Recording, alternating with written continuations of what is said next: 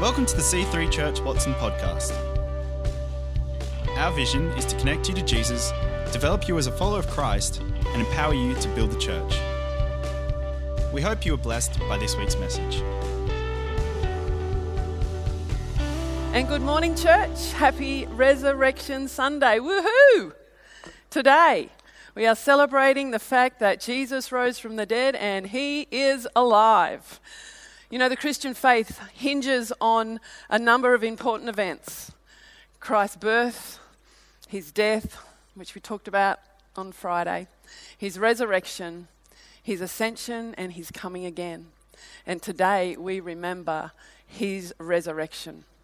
You know, the theme for our service today is Hope is Found. And you know, today's service is a lot different to the one we planned when we had our planning meeting a few months ago. Uh, we didn't know back then that we wouldn't be that we would be live streaming our Easter Sunday service. We didn't know back then that we would all be apart from each other physically on Easter Sunday. We chose the theme Hope is Found because it's at the cross. It's because of Jesus' death and resurrection that we have hope. Hope for our today and hope for our tomorrow. Because real hope is found in Jesus and what he did for us. When we chose this theme, we didn't know what we would all be facing right now. And we didn't know that the message of hope would be so relevant for us all. So let's look at what where our hope is found today. We look back at the resurrection story already knowing the outcome. But the men and the women who had eaten with Jesus, the men and the women who had been touched by Jesus, the, the men and the women who experienced all the stories that we read in the Bible, and they experienced them live in real time, like the prodigal son, the good Samaritan, see how many you can think about, uh, you know, the f- loaves and the fishes, the men and the women who were there when Lazarus was brought back to life the men and the women who saw Jesus and they were touched by him and they were healed by him, not one of them was standing outside of the tomb waiting for him to come back to life. Because everyone who knew Jesus back then was someone maybe just like you, if you're listening today, maybe you, are thinking this. They believed he was a great teacher, they believed he was a prophet, they believed that he was sent from God. They believed he was a miracle worker and they believed he was the wisest man they'd, man they'd ever met. They believed he was the most powerful communicator they'd ever met, they'd ever heard. But they also believed that he was dead and he wasn't coming back. Not one of them expected a resurrection. And they were bitterly disappointed and upset by what had happened on Good Friday. They didn't expect a resurrection, but they found themselves facing something else after Jesus' death on the cross. And that was this uncomfortable thing called unmet expectations. What they found themselves facing was a disappointment with the situation they found themselves in. A couple of days after Jesus' death, two friends were walking together, and I think we all should just take a moment to just acknowledge that this is a very politically correct story I'm telling right now. There are only two people in the story. And they were walking, and as they walked, the Bible says they talked about everything that had happened.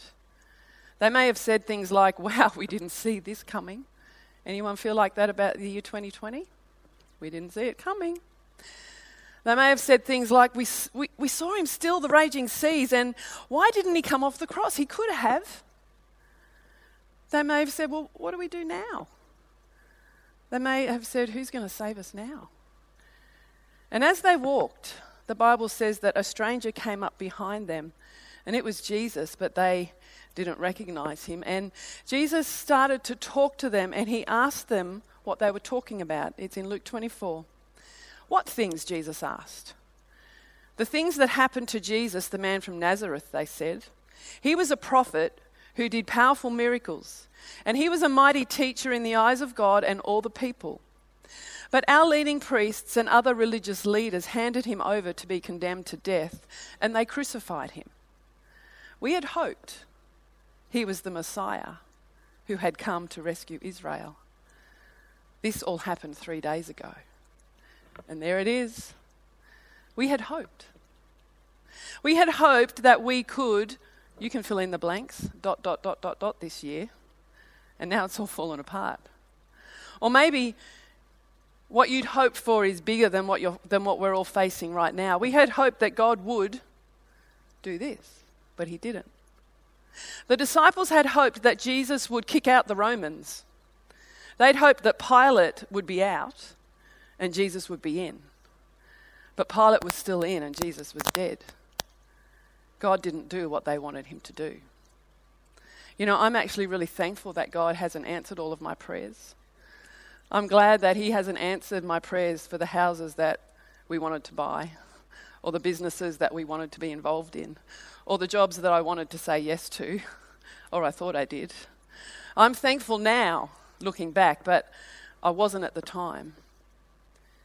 Aren't we glad that God didn't do what these disciples wanted? Aren't we glad that God didn't adjust his agenda to fulfill their requests?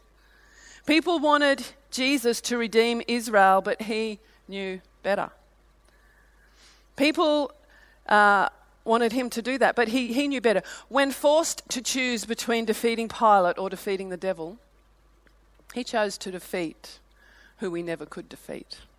He chose to fight the battle that we could not win. He said no to liberating Israel and yes to liberating humanity. And aren't we glad he did? We would all be lost if he didn't. So, he didn't do what they wanted, but he did do something else. And that something that he did was very, very powerful. And it shows the incredible love he has for every person. I'm not sure if you've ever thought about this before, but what he did was not leave them in their disappointment and unmet expectations. What he did was come to them. He didn't sit back on the cross and say, Why can't these two just get with the program? Why wasn't the empty tomb enough for them to believe? Why are they so hard to please? Why can't they see the bigger picture and just trust me? What he did was meet them right where they were at. Though he had destroyed death, and beaten it once and for all. Though he had completed the mission he was sent to earth to complete, he wrapped himself in flesh again, put on human clothes, and searched them out as they walked on the road to Emmaus. What a Saviour! What a God! He searches you out too, right where you are. And when he was with them, when Jesus was walking with them, he listened to them. He talked to them. He sat at their table, and, and something happened in their hearts during that exchange. In Luke 24, verse 32, it says this They said to each other, Didn't our hearts burn within us as he talked with us on the road and explained the scriptures to us? That's a beautiful scripture. He will do something in your heart too if you'll allow, allow him to. He is still in control. He has given you and I the ultimate victory that's what we're celebrating today, that we have the ultimate victory. And if you will allow Him into your heart, hope will be found again for you, no matter what. You know, there are another two people, a group of two, we're looking at groups of two today, who didn't expect a resurrection on Easter morning.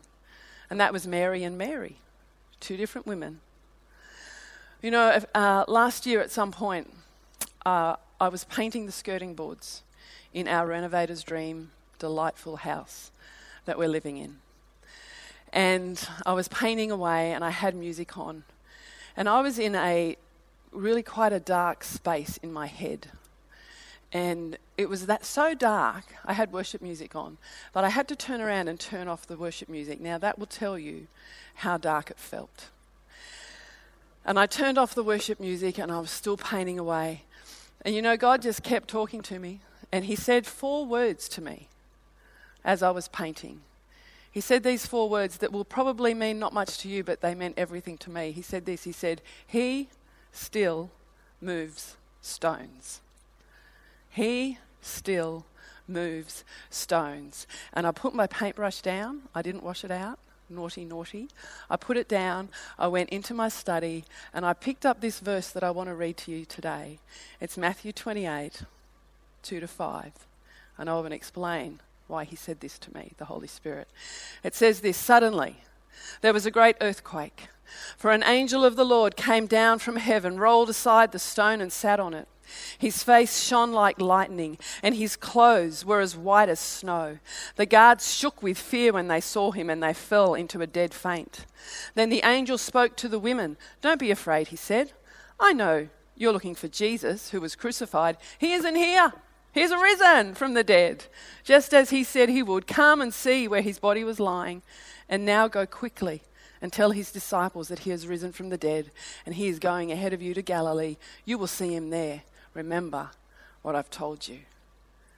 That scripture says the earth shook, the angel came down and rolled away the stone and sat on it. Why? Why did the angel roll away the stone? Was it so that Jesus could get out and let people know that he'd risen?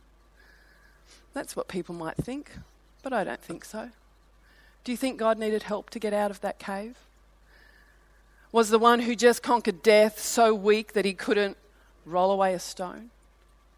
I think the angel rolled away the stone not so that Jesus could get out, but so the women could see in. In fact, the angel said, Come and see the place where they had laid him. What did they need to see? They needed to see that it was okay to dream again. They needed to see that God had not left them. They needed to see that the one who healed the sick and raised the dead and fed the thousands and released the, oppre- and released the oppressed had beaten death. They needed to see what you may need to see that death couldn't hold him, that because of him, everything had changed. It's what I needed to see back there when I was painting my skirting boards that miracles happen when you hang around with God. I needed to see what you might need to see today that no matter what you're facing, God is the God of the impossible. God is the God who doesn't leave you alone to fend for yourself. God is the God who shows up in the darkness and turns on the light. Are you in a tight place this morning? Don't give up. Don't sit down. Don't stop. Don't quit. He's watching.